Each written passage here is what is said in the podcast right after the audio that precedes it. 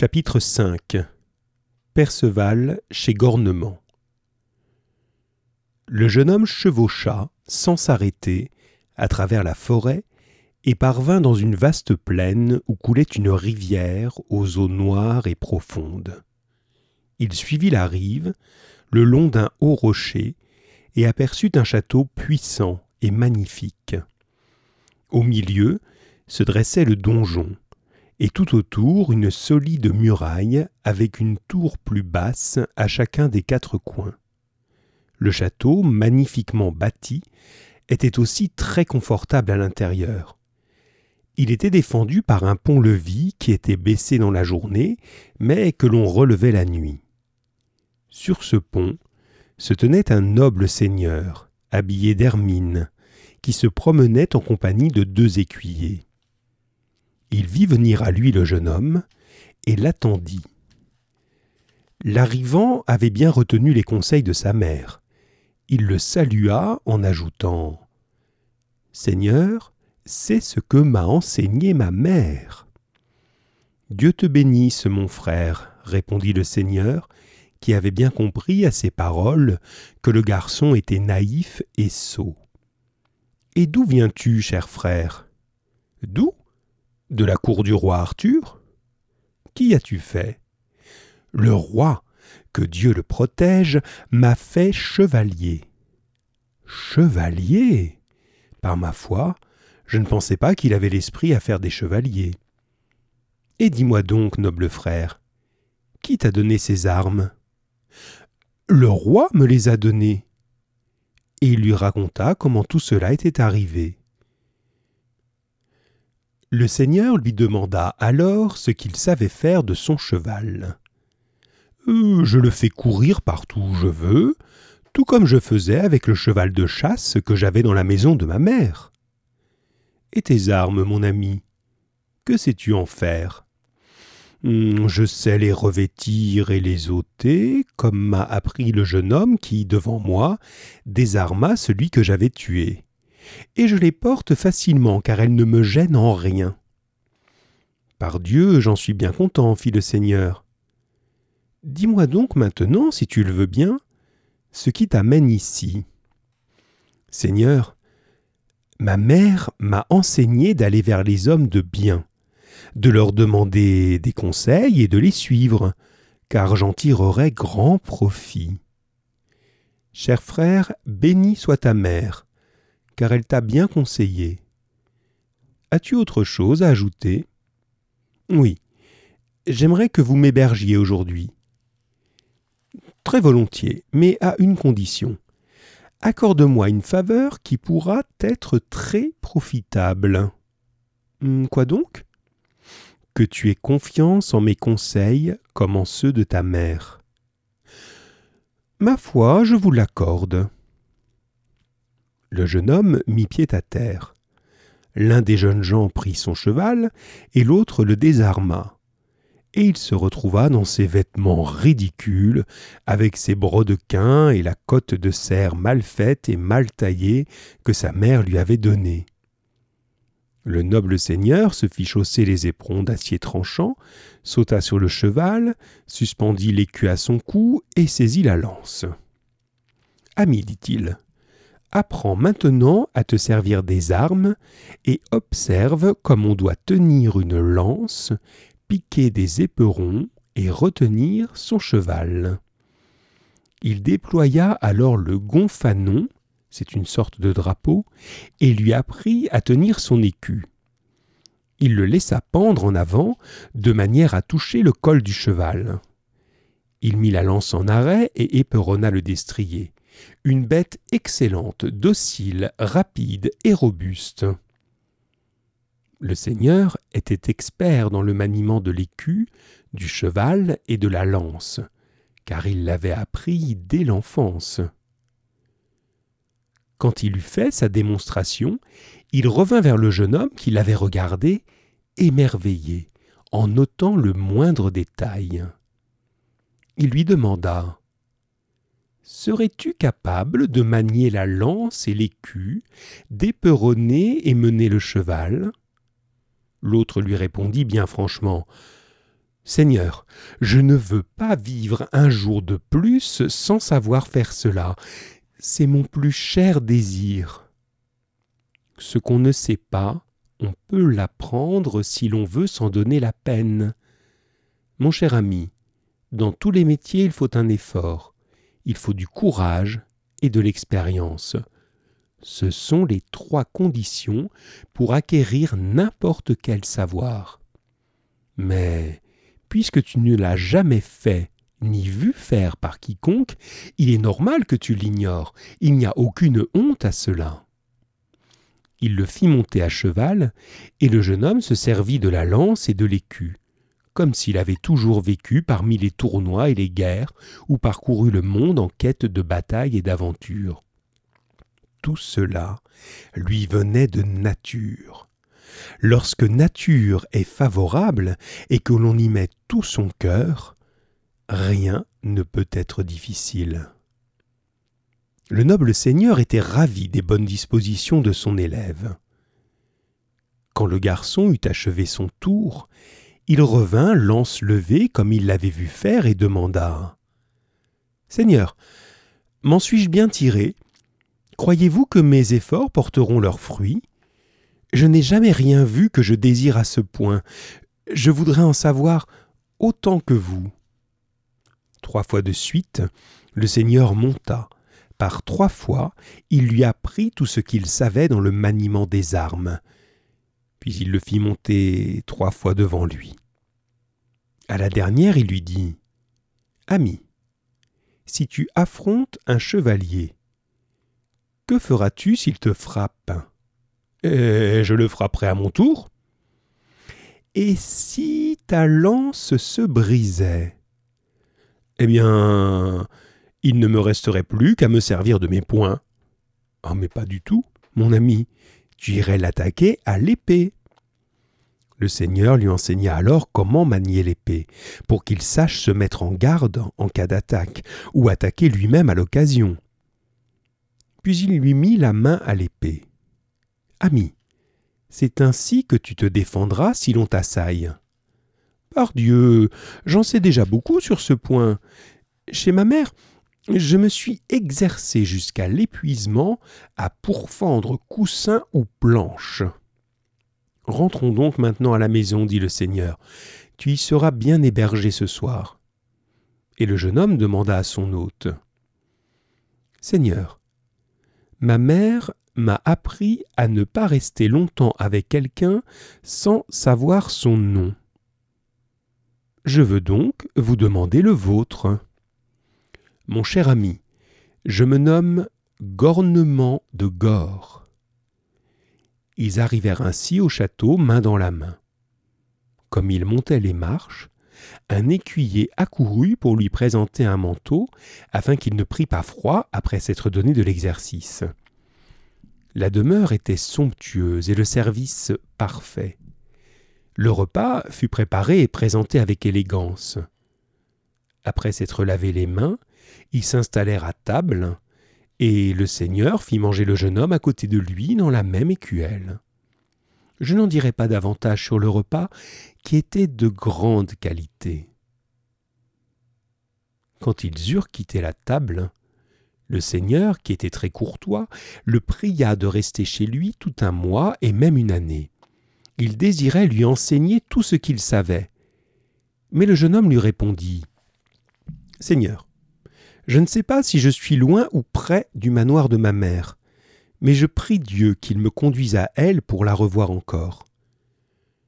Je l'ai vue tomber évanouie au bout du pont, devant sa porte, et j'ignore si elle est vivante ou morte. C'est le chagrin qu'elle éprouva lors de mon départ qui la fit tomber évanouie. Je partirai demain au lever du jour, car je ne peux demeurer plus longtemps ici sans avoir de ces nouvelles. Le Seigneur comprit qu'il était inutile de discuter, et ils allèrent se coucher. Au petit matin, le Seigneur se leva et rejoignit le jeune homme dans sa chambre. Il lui fit apporter une chemise et des braies de fine toile de lin, des chausses teintes en rouge et une cotte de soie violette tissée en Inde. Ami, si tu veux me croire, voici les vêtements que tu vas porter. Seigneur, vous voulez que je mette ces vêtements? Ceux que ma mère m'a fait ne sont-ils pas bien meilleurs? Non, mon ami, je t'assure qu'ils valent bien moins. Ne m'as-tu pas promis en venant ici que tu ferais tout ce que je te demanderais?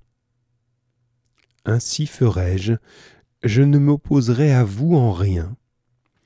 Il ne tarda pas à revêtir les vêtements, abandonnant ceux de sa mère.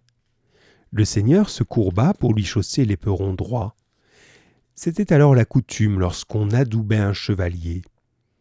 Chacun voulut lui donner une pièce de son armement. Gornement enfin prit l'épée, il la lui ceignit en lui donnant la collade. Avec l'épée, je te confère l'ordre de chevalerie, l'ordre le plus élevé que Dieu ait créé, un ordre qui n'admet aucune bassesse. Puis il ajouta ces paroles pour l'instruire de ses devoirs. Cher frère, souviens-toi bien de ceci. Si tu as le dessus dans un combat avec un chevalier, et si ton adversaire implore sa grâce, surtout ne le tue pas. Épargne-le. Garde-toi aussi d'être trop bavard. Celui qui ne sait pas tenir sa langue finit toujours par dire quelque chose de blâmable, de regrettable. S'il t'arrive en chemin de trouver quelqu'un dans la détresse, homme ou femme, dame ou demoiselle, viens lui en aide tu feras bien. Une dernière chose enfin, mais très importante. Entre souvent dans les églises pour prier Dieu le Créateur afin qu'il ait pitié de ton âme et qu'il te protège en ce monde comme son fidèle chrétien. Soyez bénis, Seigneur, car vous m'avez dit exactement les mêmes choses que ma mère. Cher frère, Cesse de dire sans arrêt que ta mère t'a appris telle ou telle chose. Je ne te blâme pas de l'avoir fait jusqu'à présent, mais désormais je t'en prie, il va falloir t'en corriger. Si tu continues, on te prendra pour un fou. Et que dois-je dire alors? Tu pourras dire que cet enseignement vient du vavasseur qui t'a fait chevalier. Le jeune homme lui promit qu'il ferait ainsi, car ce conseil lui semblait bon. Le Seigneur, alors, fit sur lui le signe de croix pour le bénir. Que Dieu te protège et te guide sur le chemin que tu prends, car je vois bien que tu es impatient de partir. Chapitre 6 Perceval et Blanchefleur le nouveau chevalier quitta donc son hôte, impatient de pouvoir retrouver sa mère saine et sauve. Il l'espérait. Il s'enfonça dans les forêts solitaires et chevaucha tant qu'il finit par apercevoir un château fortifié bien situé. Mais tout autour, il ne vit rien que la mer et une terre déserte. Il se hâta vers l'enceinte et se dirigea vers la porte, mais le pont était si fragile qu'il eut peur qu'il ne s'effondre sous son poids. Il parvint cependant à la porte, qui était fermée à clé. Il dut frapper avec force et appeler à voix haute. Finalement, ce vacarme fit apparaître à une fenêtre une jeune fille maigre et pâle. Qui donc appelle ici? demanda-t-elle. Il leva les yeux et aperçut la demoiselle. Cher ami, je suis un chevalier et je vous demande l'hospitalité pour la nuit. Seigneur, vous l'aurez, mais je crains que vous n'ayez à le regretter. Nous ferons cependant de notre mieux pour vous recevoir. Elle se retira, et bientôt arrivèrent quatre serviteurs.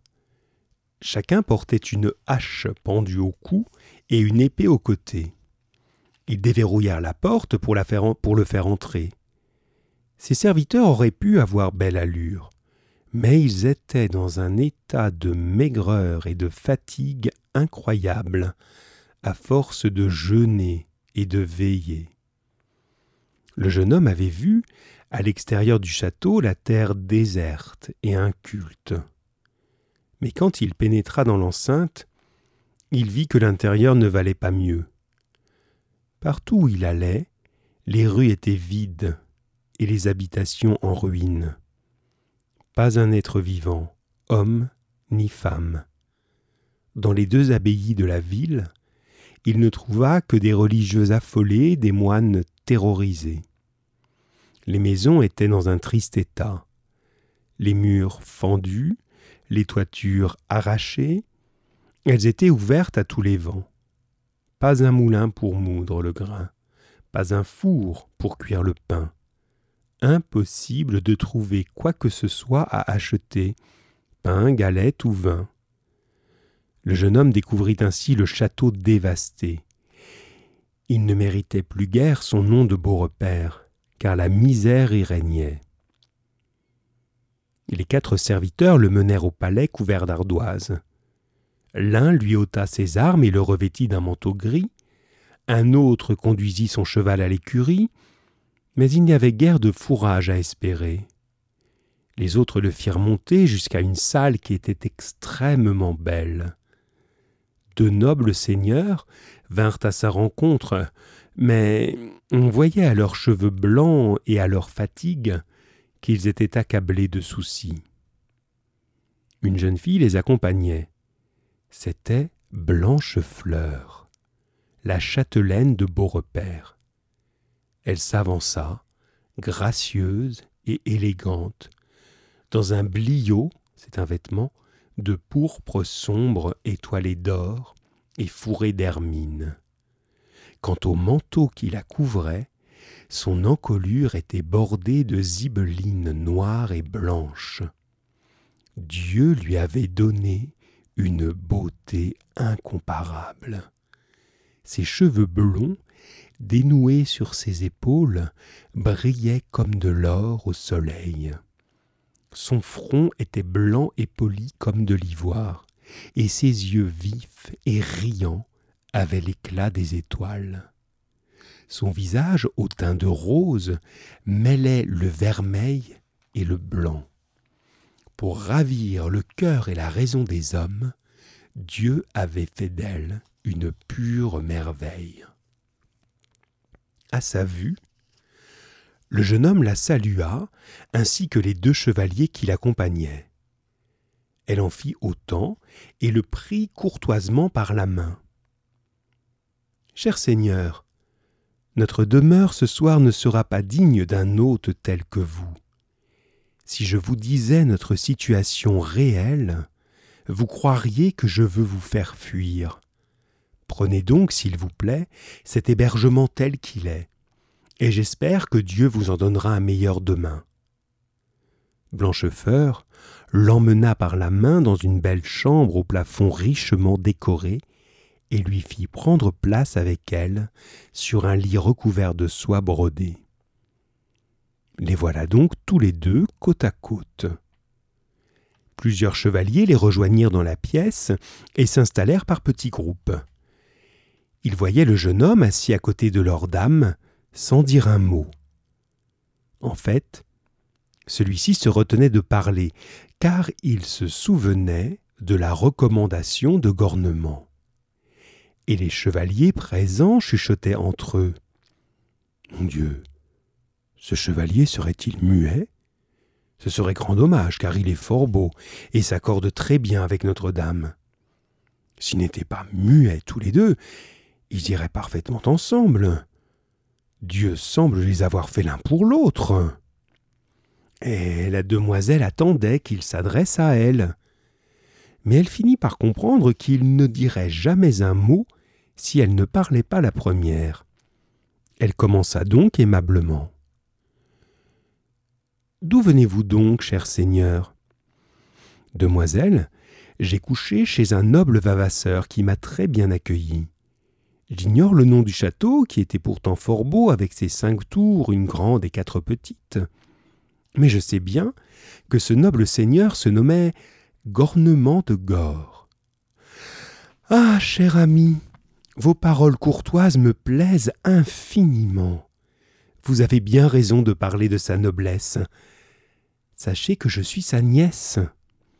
Il vous a certainement accueilli avec joie et généreusement comme il sait le faire. Mais ici, vous ne serez pas reçu comme il se doit, car la famine règne. Pour ce soir, il n'y aura au souper que six miches de pain qu'un religieux très pieux m'a fait envoyer aujourd'hui. Avec cela, un petit tonneau de vin cuit et un chevreuil qu'un de mes serviteurs a tué d'une flèche ce matin. Elle ordonna donc qu'on dresse les tables et ils s'assirent pour dîner. Le repas dura peu, mais ils mangèrent de bon appétit. Après quoi ils se séparèrent. Certains allèrent dormir et d'autres monter la garde. On prépara dans la salle le lit où devait dormir le chevalier. Tout fut fait pour son confort. De beaux draps blancs, une couverture précieuse et un oreiller pour reposer sa tête. Le chevalier, resté seul, s'endormit aussitôt d'un sommeil paisible. Mais la jeune fille, enfermée dans sa chambre, ne trouvait pas le repos. Pendant que lui dormait en paix, elle se tourmentait, en proie à une bataille qui la faisait s'agiter dans son lit. Finalement, elle prit la décision d'aller parler à son hôte et de lui livrer ses soucis. Elle revêtit sur sa chemise un court manteau de soie pourpre, et elle se lança dans l'aventure, car c'était une femme hardie et courageuse. Ce n'était pas l'amour qu'elle cherchait en venant trouver le jeune homme, mais un ami loyal, prêt à l'aider. Blanchefleur sortit de sa chambre, tremblant de peur, et s'approcha en pleurant du lit où le chevalier dormait. Elle s'agenouilla à côté de lui, pleurant si fort que ses larmes coulaient sur le visage du jeune homme. Celui-ci s'éveilla, sentant sa face mouillée, et l'aperçut agenouillé devant son lit. Courtoisement, il l'attira à lui et la prit dans ses bras. Bel ami, que voulez-vous? Pourquoi êtes-vous venu ici? Ah, noble chevalier, pitié, pour l'amour de Dieu, ne vous imaginez pas que je cherche à commettre quelque folie en venant vous trouver ainsi, presque nu. Aucune pensée basse et vile n'habite mon esprit. Nulle créature au monde n'est plus infortunée que moi. Chaque jour qui se lève m'apporte le malheur.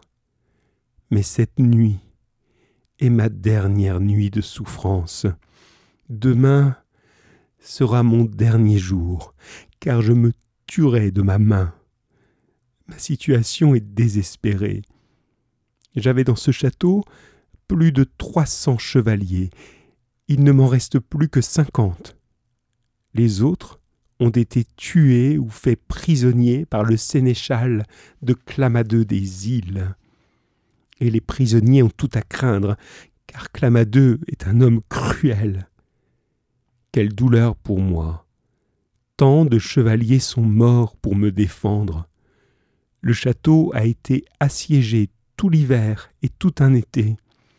Nos forces n'ont cessé de diminuer et nos vivres sont épuisés. Demain, si Dieu ne nous vient en aide, ce château devra être rendu, et moi avec, comme captive je serai livré à Clamadeux. Mais je me tuerai avant. Clamadeux pense m'avoir, mais il ne m'aura jamais que morte. Car je garde dans un écrin un couteau d'acier fin que je me plongerai dans le corps. La malheureuse jeune fille sur ces mots allait regagner sa chambre mais elle avait semé dans le cœur du jeune homme le désir de livrer bataille pour la défendre, elle et les siens. Il ne voulut pas la laisser partir ainsi. Cher ami, séchez vos larmes, ne pleurez plus. Venez vous allonger à côté de moi et reprenez courage. Dieu vous accordera peut-être demain une journée meilleure que vous ne le pensez. Il la prit contre lui et l'embrassa. Ils passèrent la nuit ainsi côte à côte, dans les bras l'un de l'autre.